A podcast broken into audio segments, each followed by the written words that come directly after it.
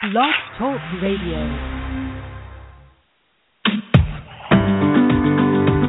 Welcome to the Dr. Carol Francis Talk Radio Show. Let's make life happen together with authors, scientists, researchers, both inside the box and outside the box of understanding so that you can live a life full of your success, curiosity, enjoyment, happiness, and richness of life in every respect.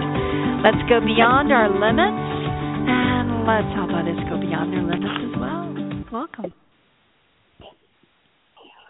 Well, we often have days where things don't go exactly the way we planned them to go. You know, some people say that that's exactly the days where you define you define yourself because you find yourself having to go into the access of your own resources to find out how in the world you're going to fix the problem, cope with the issue, and not get all bent out of shape. So today we started our program with a complete mishap, and as a consequence on our side of it, we are we've asked our wonderful guest Temple Hayes to join us on the second half of this program. So please make sure you tune in. That will start at the half hour mark on this program. For us today, that's 10:30, but for you listening on the archive version of this, that will be in the half mark of this program. So Temple Hayes, we're looking forward to you. She is going to speak to us about her book, When Did You Die? Eight Steps to Stop Dying Every Day and Start Waking Up. And I'm going to suggest that after you read her book or understand her perspective, that isn't about you start waking up, it's about every day you waking up to being more and more and more yourself. And every day you are going to have to cope with circumstances that are outside your control and those that are in your control, and you will find out who you are and how awake you're going to be because those are the moments when you say, okay, I have to take charge of this unpredictable moment. So I think that after you read her book and after you listen to Temple Hayes' story her ideas, it won't be that you start waking up, that you will continue every day to implement any number of her eight steps to be able to continue to keep yourself energized and impassioned instead of disconnected and drained. But more on that in a moment. I want to talk a little bit about marriages right now. Marriages are actually a very brand new part of our consciousness. The idea of getting married to someone in order to be happy and to feel love was not part of our human consciousness for very long. Let's say a few hundred years in some places, and in other places maybe maybe half a millennium. So it's not really in our DNA. We usually get married to procreate or we get married to be able to set up alliances or we get married to be able to deal with the complications of community, family, raising money, so forth and so on, uh, enduring the hardships, a sexual release, things of that sort. So it's it's new to consider that marriage is about emotional pleasure and about uh, relationship and about interconnection and clear and wonderful communication. I want you to think about that. You're in the generation where the idea that we are married as long as we enjoy each other and otherwise we might get divorced is a really common sort of response to the whole set of events that face you as a married person.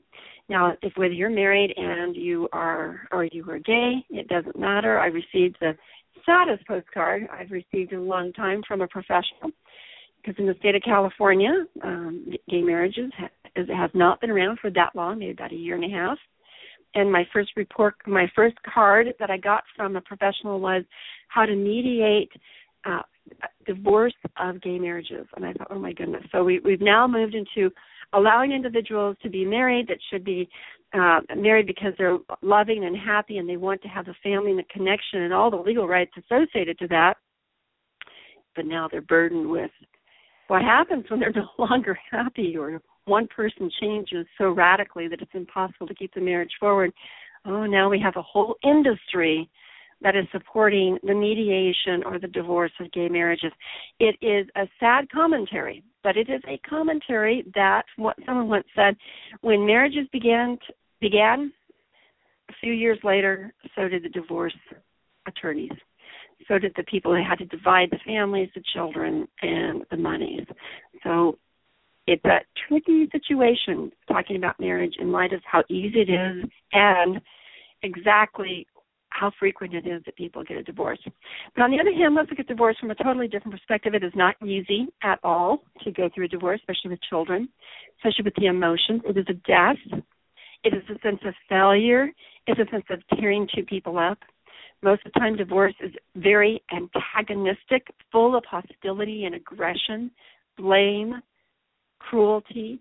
The worst of human nature comes out parents become unclear as to how to be good with their children in light of the competition for the children's love.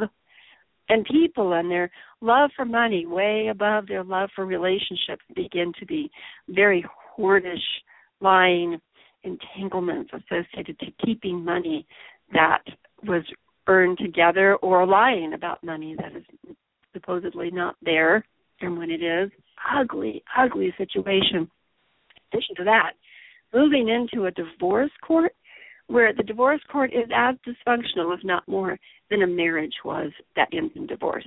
So now these two people go to a judge in a divorce court situation, maybe even a court mediator, and find people there less able to help you with your marriage because they're not clear about your dilemma and all the circumstances surrounding it because they don't know who to believe. And they get to the point where they're very skeptical. And they really don't want to believe anybody. They just want the issues taken care of.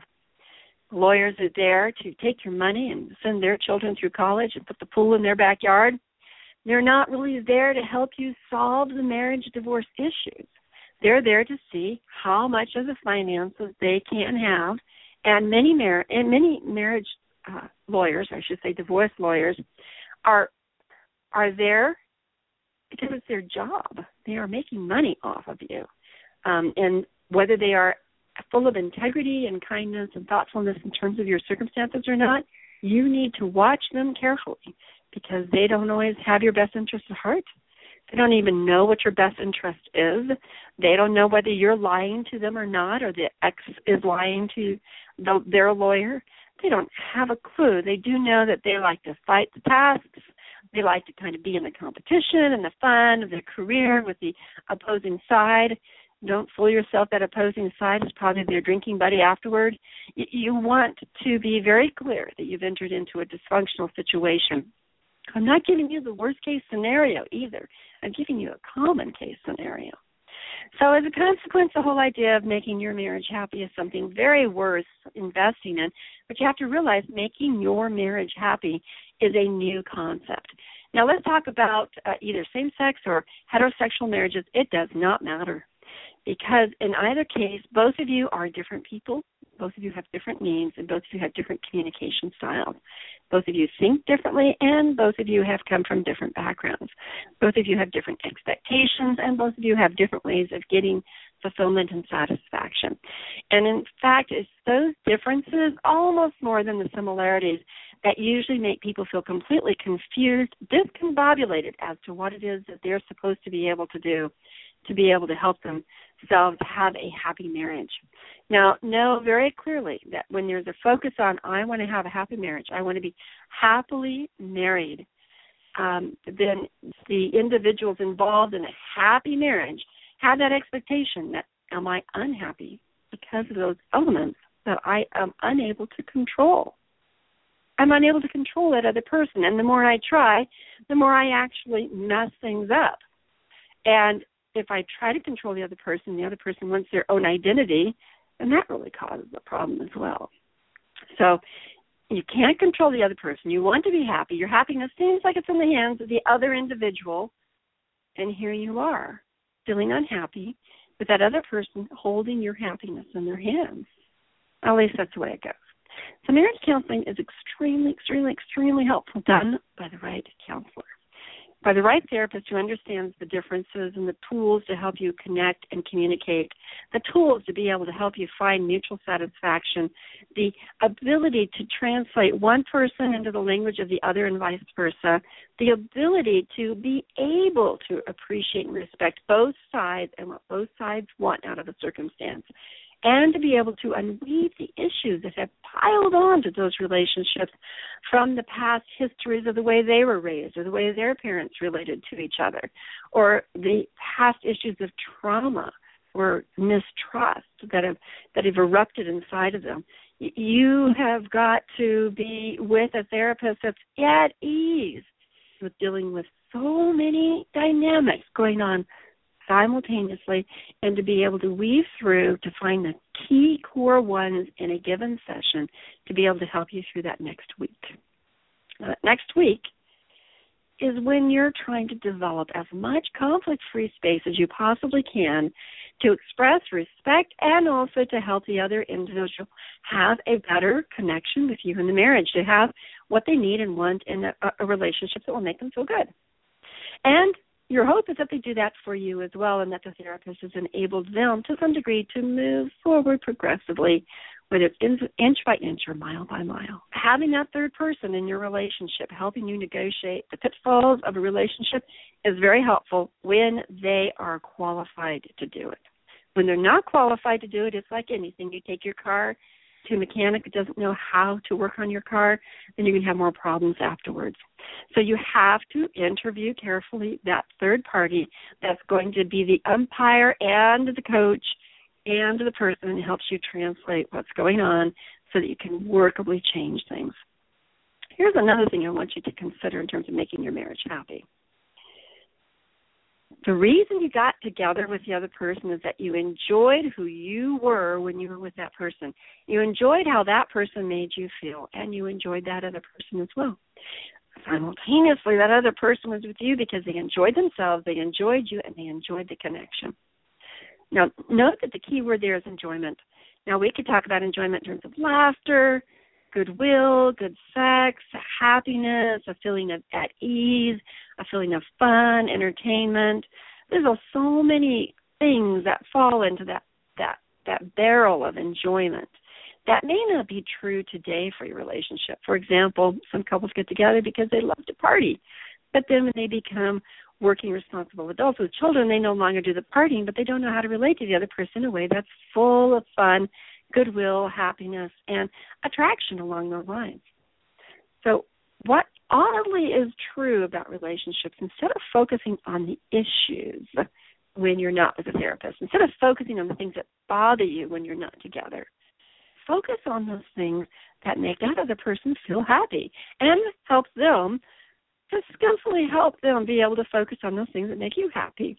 Now, it may be that you organize events or activities that are enjoyable to you and also enjoyable to that other person. You have a moment of conversation where there's a mutually fun topic. You make the other person laugh and you laugh with them as well. You listen to them with care and thoughtfulness and respect. And you speak about yourself with care and thoughtfulness and respect. And you choose those topics and those events and experiences that optimize each of the moments you possibly can be in control of. People do this. Not every issue is going to be resolved, and not every circumstance that could benefit from in depth therapy or change or growth or, or evolution or maturity will come to fruition. However, you will create the space between the two of you where you'll have fun together. And that fun together is about a liveliness, a shared mutual pleasure. And that, after all, is what brought the two of you, more likely than not, together. Okay, we're going to take a bit of a break. I'm going to see if I can respond to Temple Hayes, who's going to join us in about 13 minutes. It's going to be very exciting to hear her talk about how she optimizes her self discovery in her life. And in taking that break, we're going to let you listen to um, a little calm music that's just going to allow you to close your eyes and relax and just chill out. All right? Just a minute. Okay, here we go.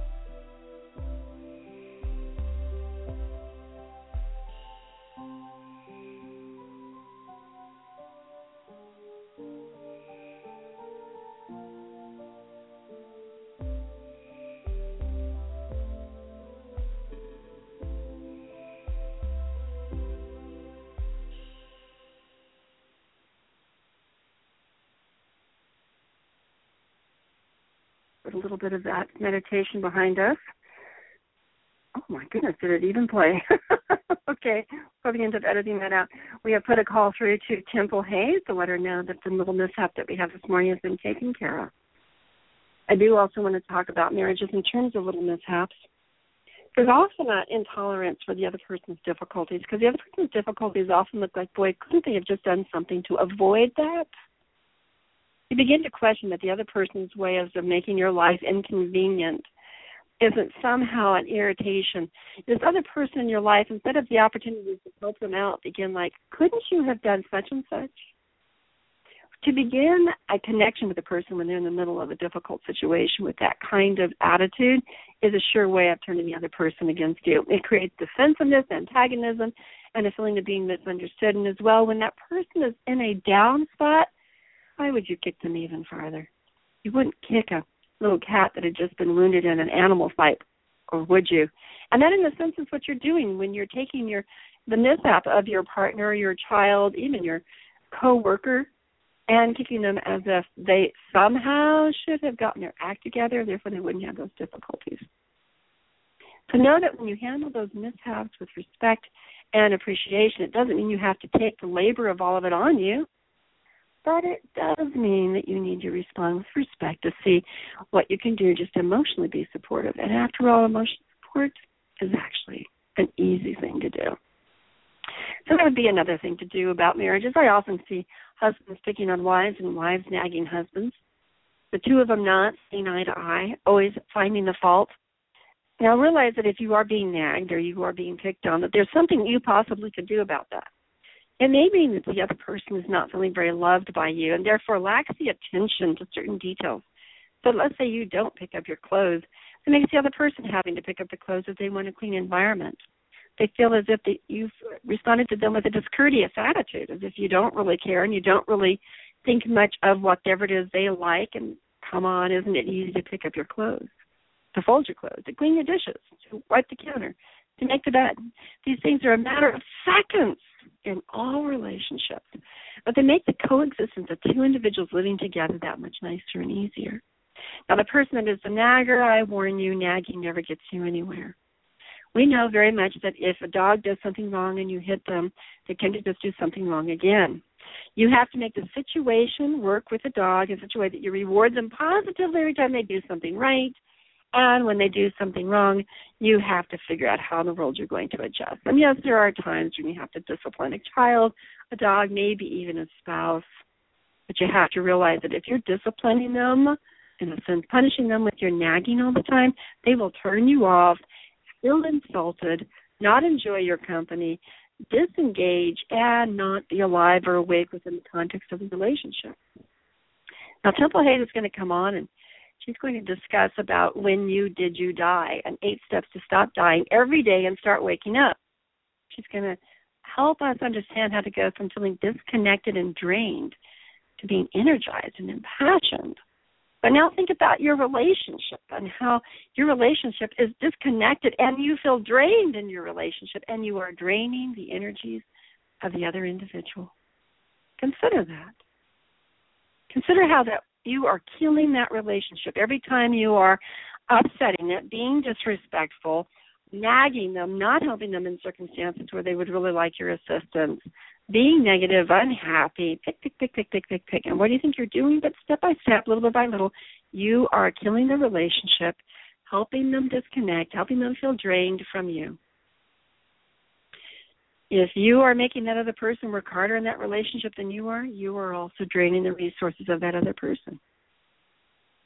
So you want to consider exactly what way are you fueling the other individual so that they feel energized and so that you also feel energized so both of you can be in passion. Live in the passion and the wonderfulness of your relationship with each other. Well, Temple Hayes is going to talk about being able to do that in your own life. And I'm suggesting that you want to be able to do that in your own married life. Okay. So now, the idea that once again we're going to go through a little bit of meditation. I want you to prepare yourself for a wonderful discussion where you're going to see for sure that you're going to invest yourself in the well being of you who you are And also, you are going to invest in the well being of those people whom you touch.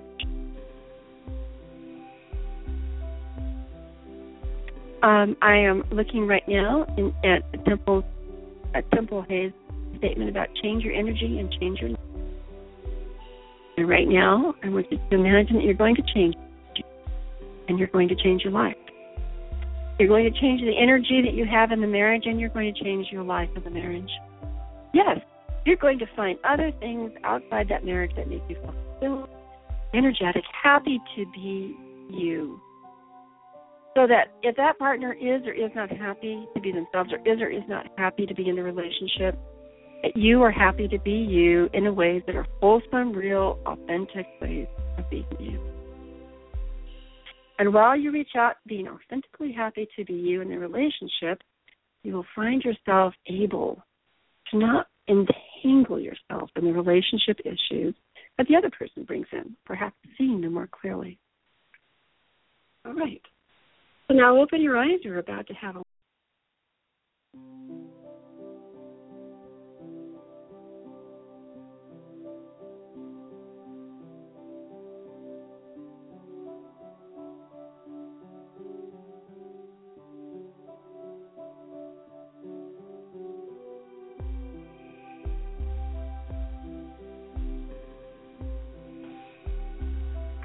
Hi, Temple Hayes. You have joined us. I'm so glad you forbeared with us. How are you doing?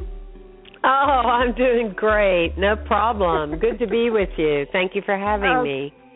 Well, good. We have, for uh, up to this point, been talking about your wonderful book and how it's going to help people not only attach themselves but also their relationships and looking at various aspects of the relationship. And you have uh, so many wonderful ideas in your book, but I think that I like very much that you connect those wonderful points to life experiences you have had, which have been multiple and varied. So, would you care to take a moment to introduce who you are and why you feel empowered to share these points with our listeners? Mm, absolutely. So the quick overview of my life is I was born in the late 50s going into the 60s and so I was born in a small town I was surrounded by people with big hearts but small minds, and most of them living in a box, uh, somewhat robotic because they just live life according to what the doctor said, to what the preacher had told their parents and their grandparents. And I recognized uh, very early on that no one was really comfortable sitting in any kind of question. And I felt that I would be labeled today as um like a a gifted child, uh, a mystic, and that I I was an old soul, uh, you know, as so many of us are.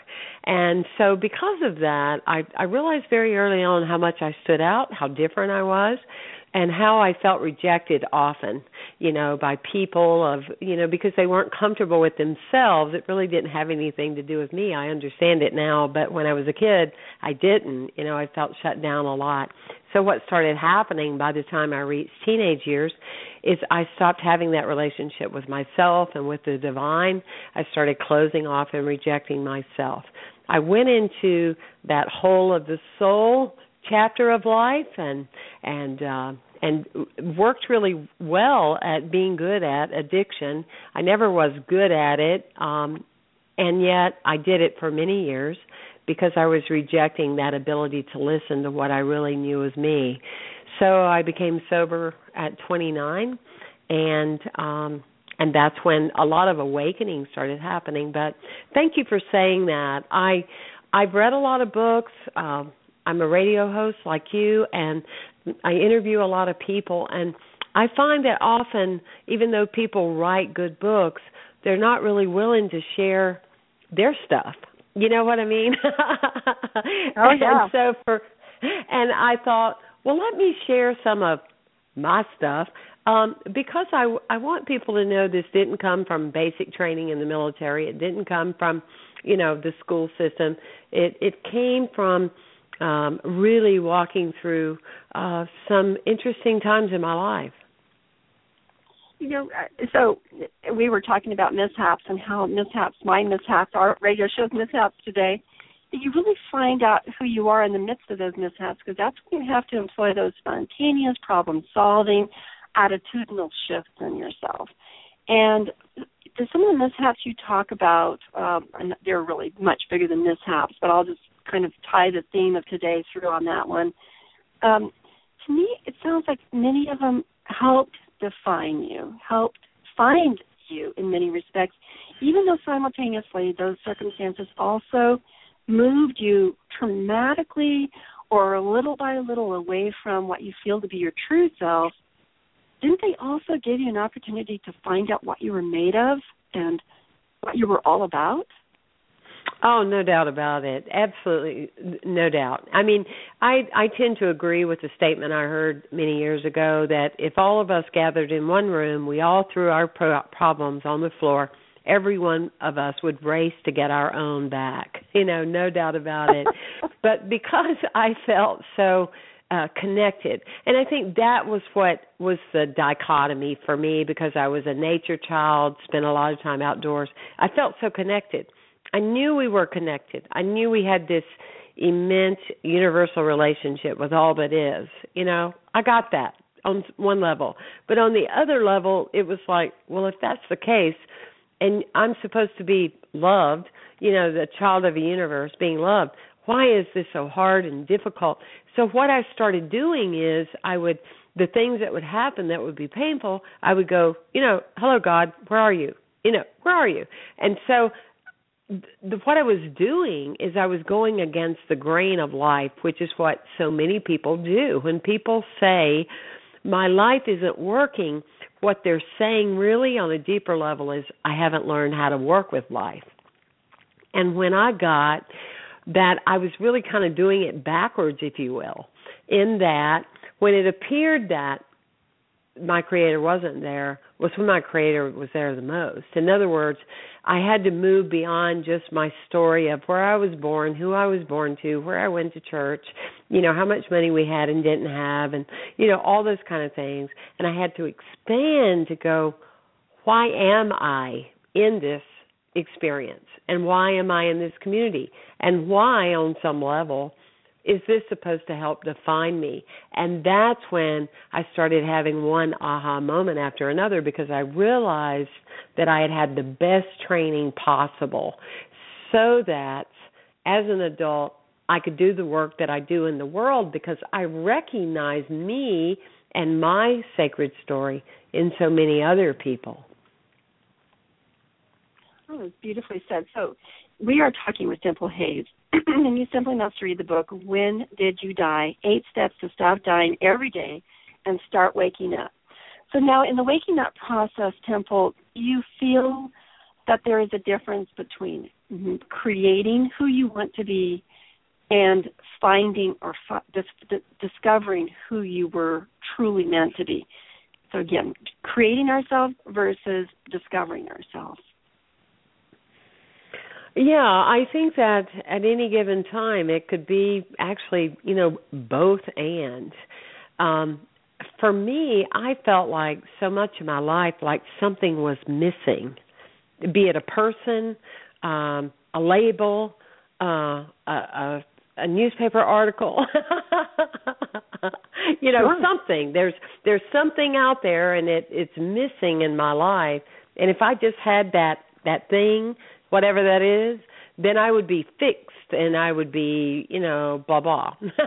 and and what I came to be aware of, uh, become aware of over time was it's it's likened to the story that I use in the book, as you know about the jigsaw puzzle, is that we we will put together this puzzle based upon the image on the box. We will argue um, to no level, uh, no stopping point that every piece is in there because we trust the manufacturer, but we don't trust who manufactured our lives often. And I had to get that there was nothing missing, that the only piece that had been missing was that I hadn't been totally living in my life, you know, that I hadn't been totally present. Um, and that I needed to allow that creation aspect of me uh, to deepen, to become more aware, and and suddenly then things started shifting for me and offering me the opportunity to realize that the re- the biggest relationship that I didn't have was the one with myself. Well, you know, with all fairness, though, Temple, I mean, you went through horrific uh, traumatic events, abuse, and and disrespect is is far too mild of a term for it. And those are the times when people do disconnect from whom they are because they don't want to be too close to their emotional, uh, fragile, harmed, hurt self. And quite frankly, when you're trapped in relationships that are abusive or evil, if we can use that word at all, and I'd love to have your take on that, we do need to move kind of away from ourselves in order to not feel so completely destroyed by that. And you talk about that in terms of soul retrieval. So, with all due respect, being close to yourself when you're in the midst of trauma and pain is is almost nearly impossible to do.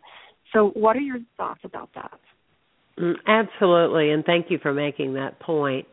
Um, it's been proven over and over again uh, th- with therapy that when we go through uh, traumatic experiences, either as children or as adults, um, we somewhat naturally anesthetize ourselves so we don't have to feel it.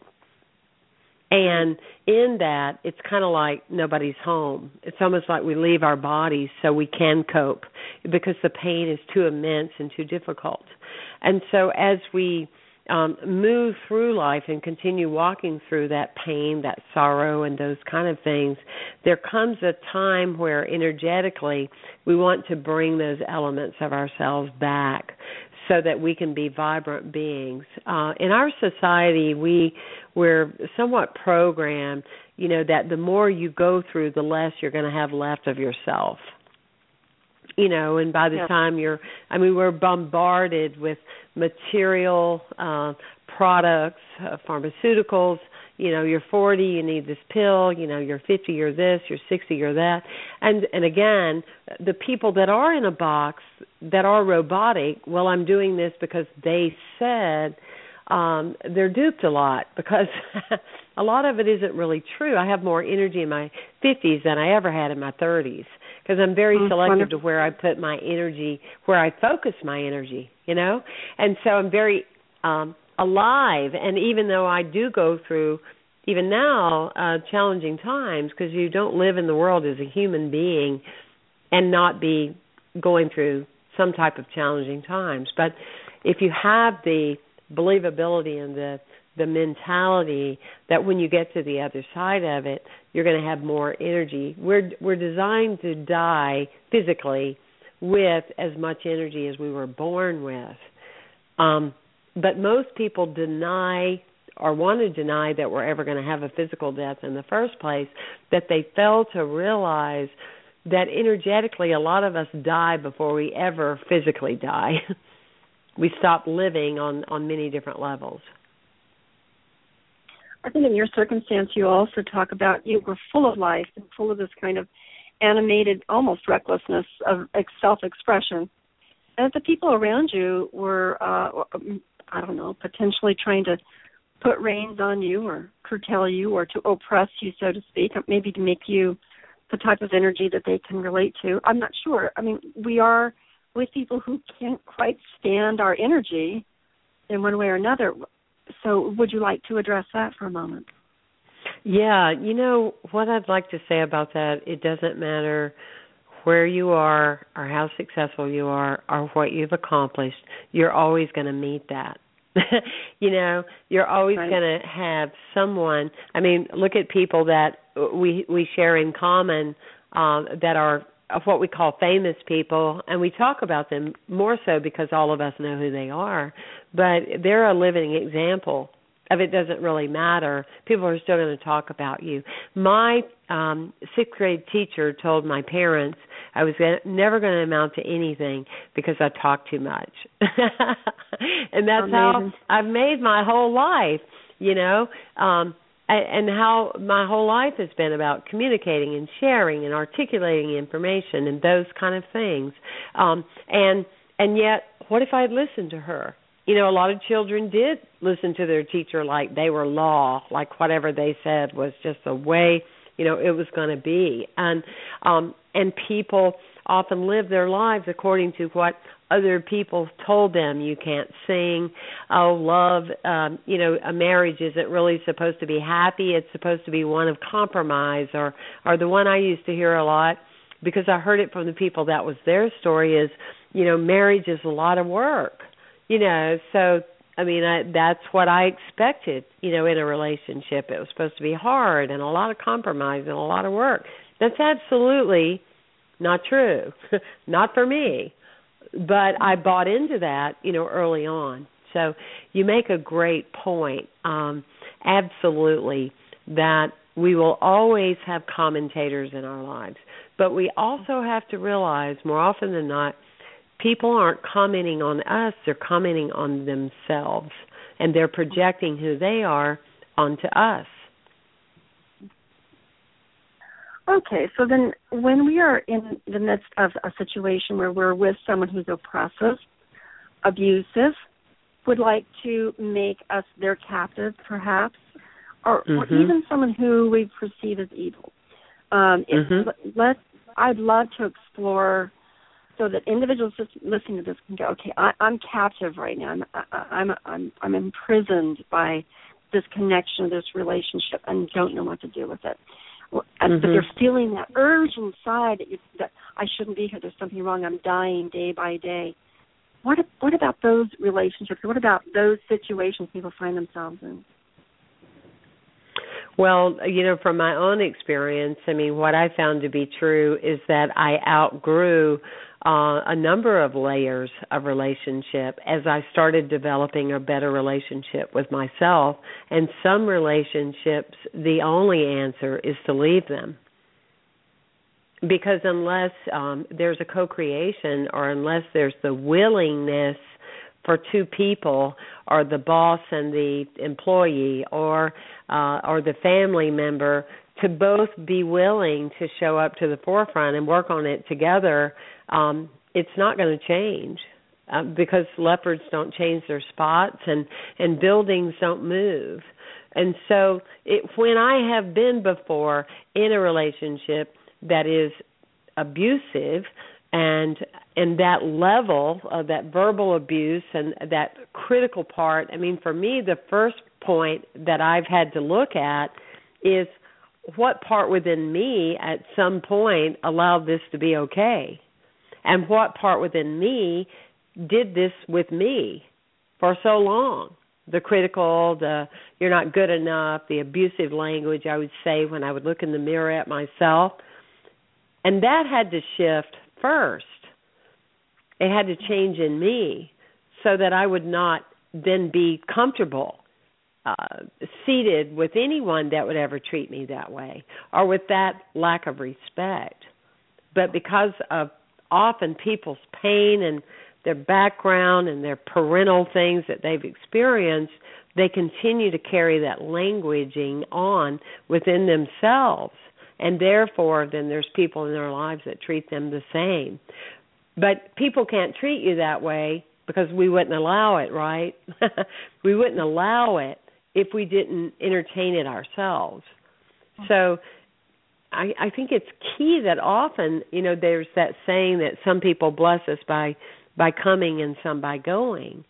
And often we do have to allow certain relationships to leave our lives so that we can have um a different kind of friendship or a different kind of connection or a different kind of job.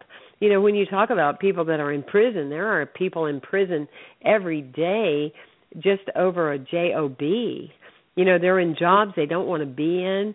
Um they're just barely getting by and they have to you know ask permission to take a you know 15 extra 15 minutes off. I mean it's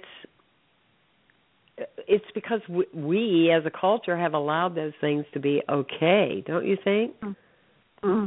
well it's a stunning stunning thing that you're saying it's like we define ourselves based on how people need to define us because we somehow serve a service for them. So mm-hmm. it, yeah, it's just interesting to hear you talk about that. You know, you mentioned be aware of the influencers in one of your eight wonderful steps. Be aware of the influencers. In, in a sense, I find people take a lot of time trying to change their influencers or change their boss or change their spouse or change the other person that seems to have the key to their chains. But in your book, I would suggest that we have to learn how to be our own influencers. That we stop mm-hmm. looking at how we need to change them and put all that energy in waking ourselves up. So that's so true to the nature of your book, and you have these eight wonderful steps. Which one of the steps would you like to say right now that is all about making us primary influencers in our own existence? Wow, that's a powerful question. Oh, thanks. um, I, I would say that you know, for me, that it was really being in touch with you know my shadows and my feelings, um, because of not wanting to you know feel the pain or the discomfort for so long. I mean, I would do. I mean, I would put you know as much alcohol as I could into my mouth because it's just like numb this. You know, who wants to feel that?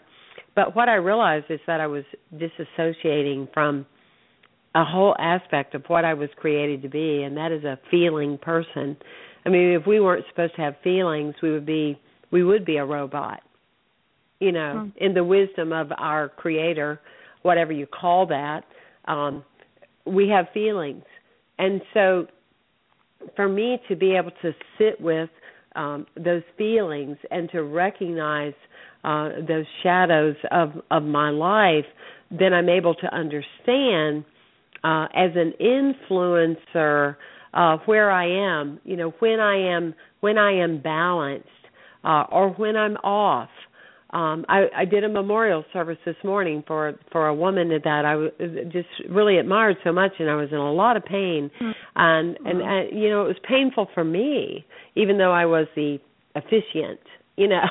Um, oh, but I'm oh, yeah. also a person, and so I was feeling these feelings, and their microphone wouldn't work, and they didn't have another one, and I found myself, you know, just kind of snippy, you know, at, at one of the oh. people there that worked at the funeral home, and I, I just couldn't wait to go clean that up, you know, because um, and to tell the lady, you know, I just want to own my feelings, and I want to apologize for you. That that at the end of the day that would not be what I would consider an increase in my life that I was irritable because it wasn't about you it wasn't about the microphone it was just about that I was sad because I'd said oh. goodbye to my friend but but that requires us to be uh awake doesn't it um and I'm I'm not trying to say look at me or you know to impress you I'm just saying but to impress upon us that that's the level of when we're real. I think Wayne Dyer said that people would rather be right than kind. I'm I'm sure you agree. I I, I would just rather be kind. I don't need to be right. Giving up that sense of my self-esteem is based on my rightness as opposed to my kindness is mm-hmm. a, that's a beautiful statement. You know, to what degree, though, is is sadness and feeling sad, liberating, and allowing you to no longer wear the facades. And to what degree is feeling sad actually a freedom as opposed to something that, quote, needs to be medicated, um, alcohol, or pharmaceuticals included? When mm-hmm. is sadness a step toward sincerity, authenticity?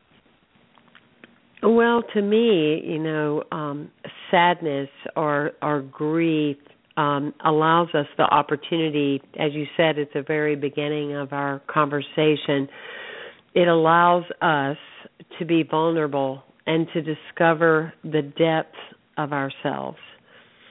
Um, grief and sadness, feelings that we can sit with and be comfortable with, they transcend us to a different place.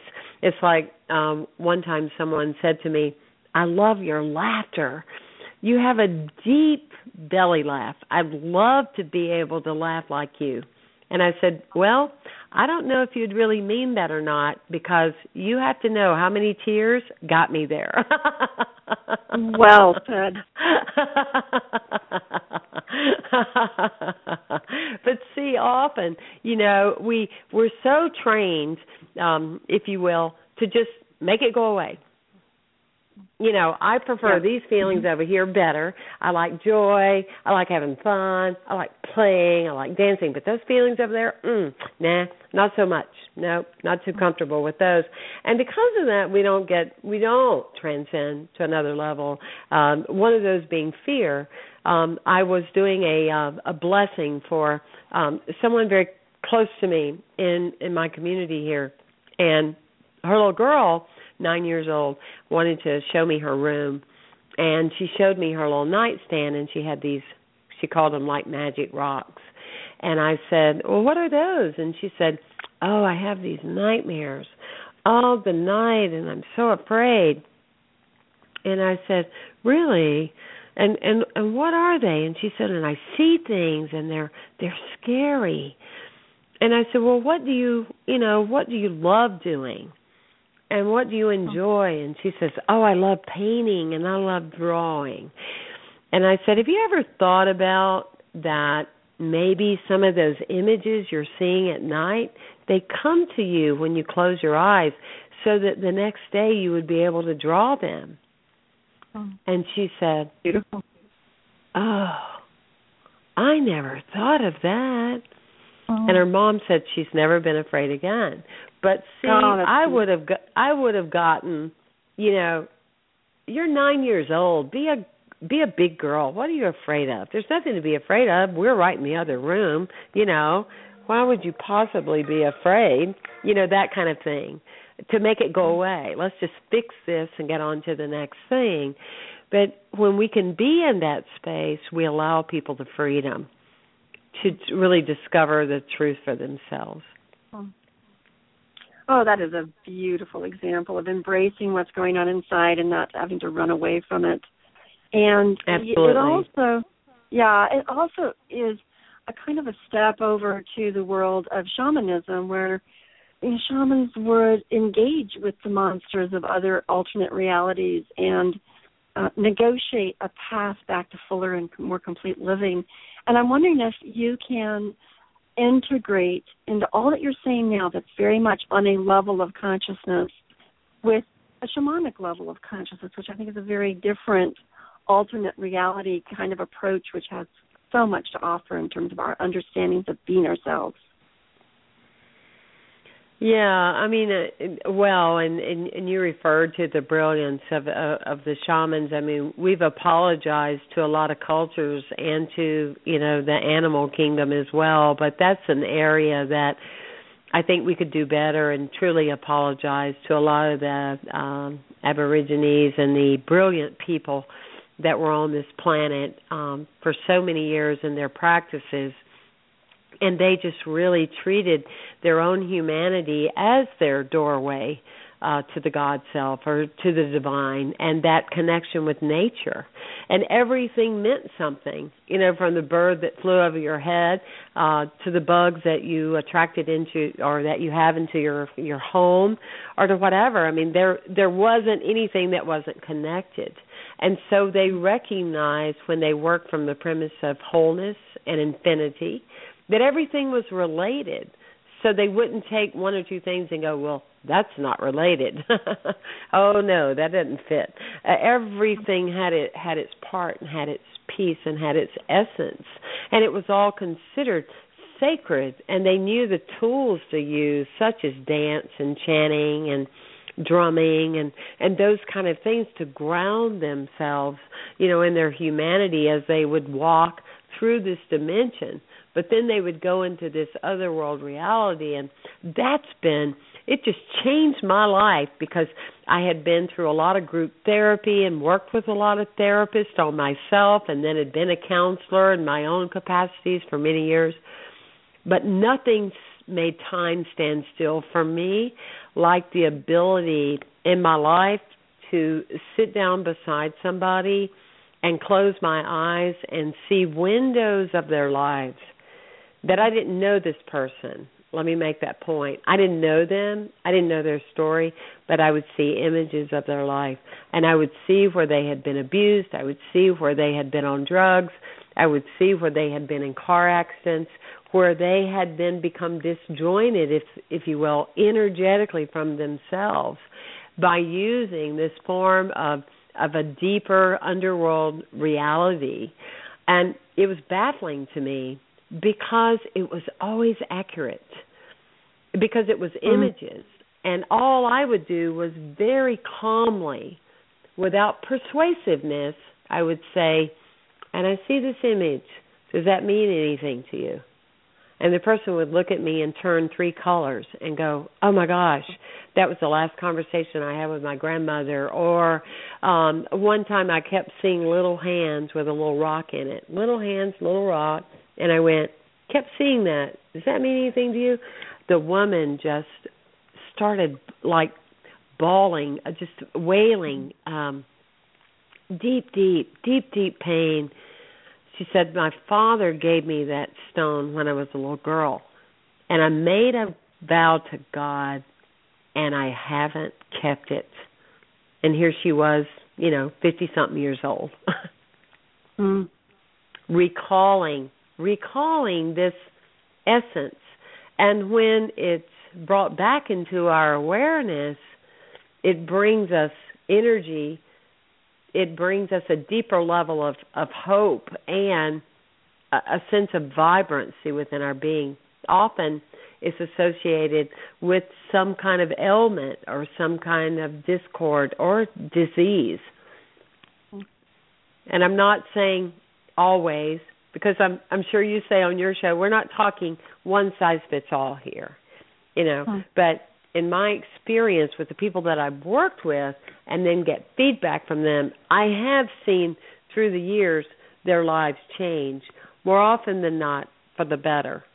And they may mm-hmm. not even credit, oh, well, remember that day, you know, laying on the floor, having that. It doesn't matter. The point is they're they have disconnected with a part of themselves that they are now able to have back into their lives again. And I know that because I know that I went through that myself. I had someone do that for me, you know, many years ago, and therefore those elements of me were able to come back. So I love I love shamanism. Thank you for mm-hmm. highlighting that. It's very meaningful mm-hmm. and um spot on. Mm-hmm. It's a it's a totally different consciousness to think about, you know, retrieving bits and pieces of the soul back into you. But I think your illustration of the little girl being so afraid of those monsters. That was a part of herself that she could embrace because she was an artistic individual. She can express it. And that those monsters that exist within the shamanic consciousness may actually be a, a path or avenue to being able to come back to moments that have meaning that you can repair or bring back to yourself. But it's a very different um, a way of looking at the world, and you do a great job in your book. When did you die? Eight steps to stop dying every day and start waking up, bringing the shamanism into the everyday consciousness without losing people too much into the aboriginal sort of experience of it all and the anthropologic questioning about it. You make it a very doable part of self exploration. I greatly appreciated that about your book. Can, oh, can I ask you. you related to this? What, what what is your my consciousness of society when I listen when I read Wall Street Journal or I go on the internet or you know when I when I grab a hold of international news and we hear about ISIS or we hear about Ukraine or we hear about um, the Al Qaeda or so forth and so on, is the people who live oppressed underneath those regimes or those situations don't necessarily have the freedom to sit there and close your eyes and do a shamanic meditation or have the freedom to feel sad and and have that regroup their themselves into their whole entire being because their external circumstances or the oppressiveness of their situation is so intense. So in terms of talking about human nature and the way we integrate internationally now with people who live in very different circumstances than we do in the United States, how do you view your book in terms of the way they die and also in terms of the way we internationally link into what's going on for them. I know this is far reaching beyond your book, but I believe we live and now in our, our international consciousness much more so. I need to kind of come Oh yeah. Oh, absolutely. And I think the more aware and awake you become, the more sensitive that you feel towards your humanity. I mean, I I know myself that I've gone through phases that I've felt really a deep sadness and not really be able to uh really identify why and then the next day go get the paper and realize that uh, something massive has happened in Japan or somewhere else. I do feel that we all have that level of capacity to experience uh, life on a planet. There's no doubt about it. And there's no way that anyone um, like me could look at what people do to children and animals and stuff like that and go, well, it's divine order. It's very painful. That's one level, no doubt about it. But I've come to realize that as a difference maker, the only way I can stay in a space of being a lighthouse instead of always being in the rocky boat is I must come from the place of being for what I know to be true and put the energy there because if I start joining in the energy of what I'm shown through the media, the other level of that that is unfortunate is is we only hear about all the horrific things you know that according to Google Analytics gets the most uh clicks and the most readers. We we don't get a balance of our true globe uh, the broader picture of a lot of other things, or like good that you're doing, or or good that we're doing here in the heart of Florida. You know, we don't we don't get a lot of that because um, it's a very imbalanced situation. But for me, um, and how it would apply to me in everyday life, I, I hold in my meditation every day uh, the globe of our planet, hugging it deep and close to my heart and to my solar plexus, and just um, praying and knowing that there will come this awakening, and then do the things I can uh, as they come to me to make a difference. You know, uh, whatever contribution I can. Beautifully said. Now, when you hold it close to your heart, it it makes me kind of spiral into another statement you say in one of your chapters, which is it's a common truth, no matter what any whatever tells you, that we all want to be loved, valued, and respected. So across the international planes, and here we are with ourselves, trying to feel and and and express and, and share that love with others. Um, to have the reception of love for ourselves and from others can you address that kind of dynamic of wanting to love, wanting to be loved, and what that what that stirs inside? What's the power behind that? What's the how do we access that? I know that's a long, confusing question, but your uh, your idea of love is powerful, but it's used so many times, and I want us, the listeners, to grasp the depths of love that you're talking about. And and you know, uh, to the listeners, you have to start where you are. And and one way that you identify that is you can look uh, on the outside of your life and see the appearance of things that aren't loving.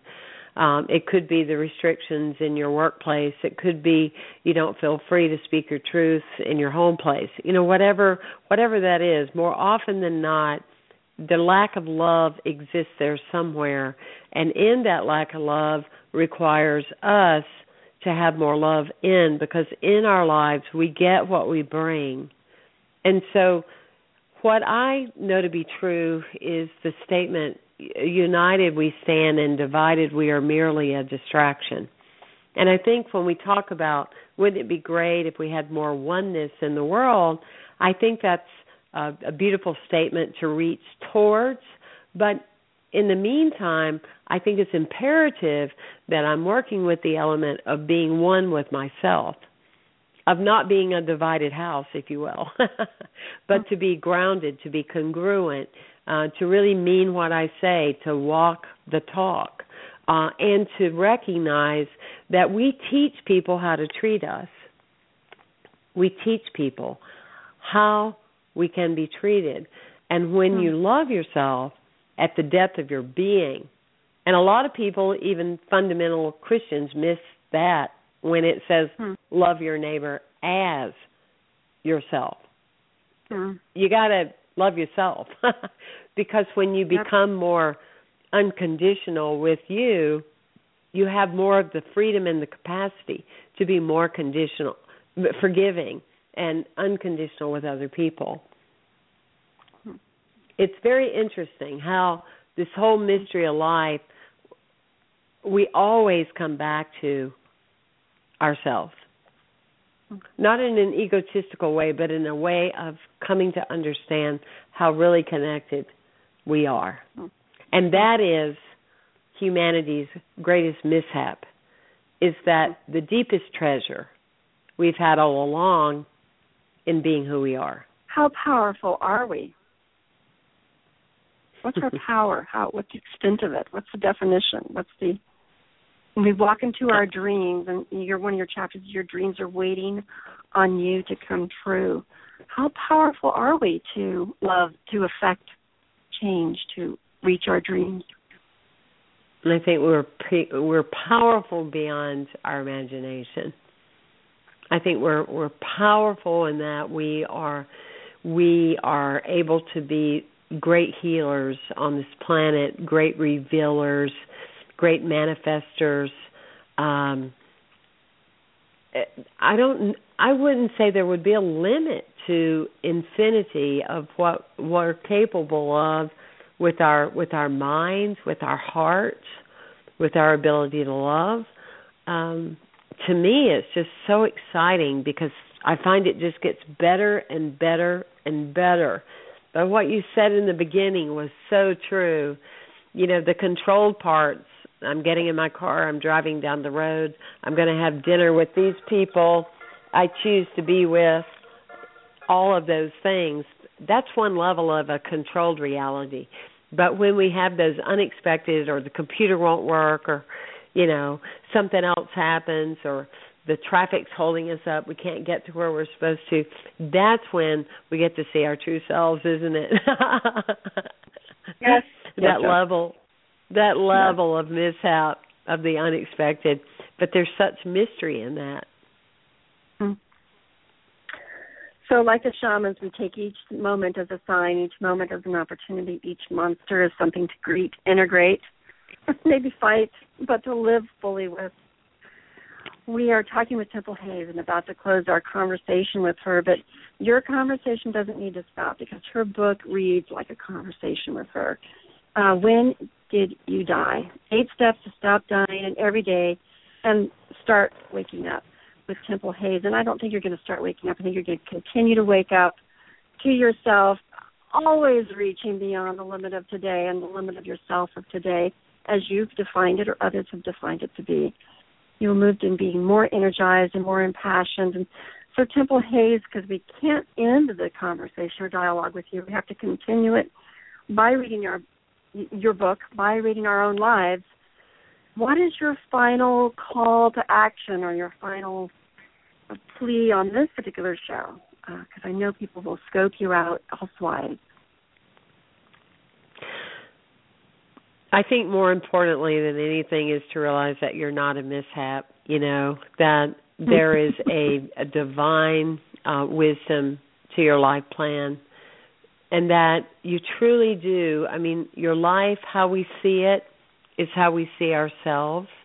And to be willing to take the time to do a, you know, as kids we used to do a a timeout. We go sit in the corner and take a timeout.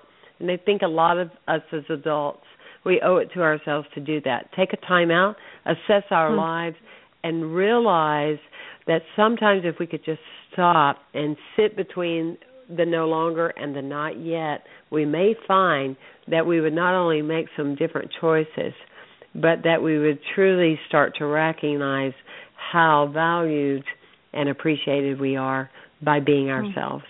We are Hmm. not ever going to find anyone a job, a boss, a person, a lover, a husband, a wife, a partner to do anything for us that we're unwilling to do for ourselves. When we Hmm. do that, then what we're desiring outside of ourselves will come true. Powerful equation, isn't it?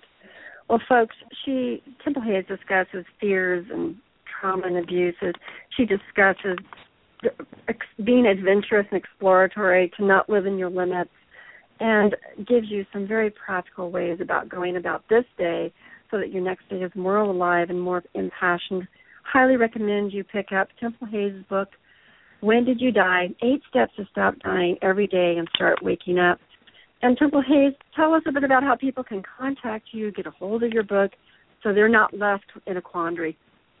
Oh, thank you so much. Uh, they can go to my website, Temple Hayes, that's H A Y E S dot com, and the link is right there for Amazon or Barnes and Noble, and they can also find out about my uh, daily blogs as well as the radio show. And if they sign up, I'll send them a free introductory copy to the book. Oh, perfect, wonderful.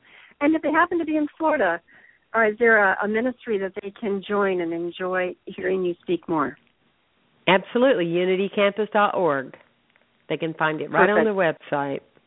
Thank you so much for having me, and thank you for doing the work you're doing.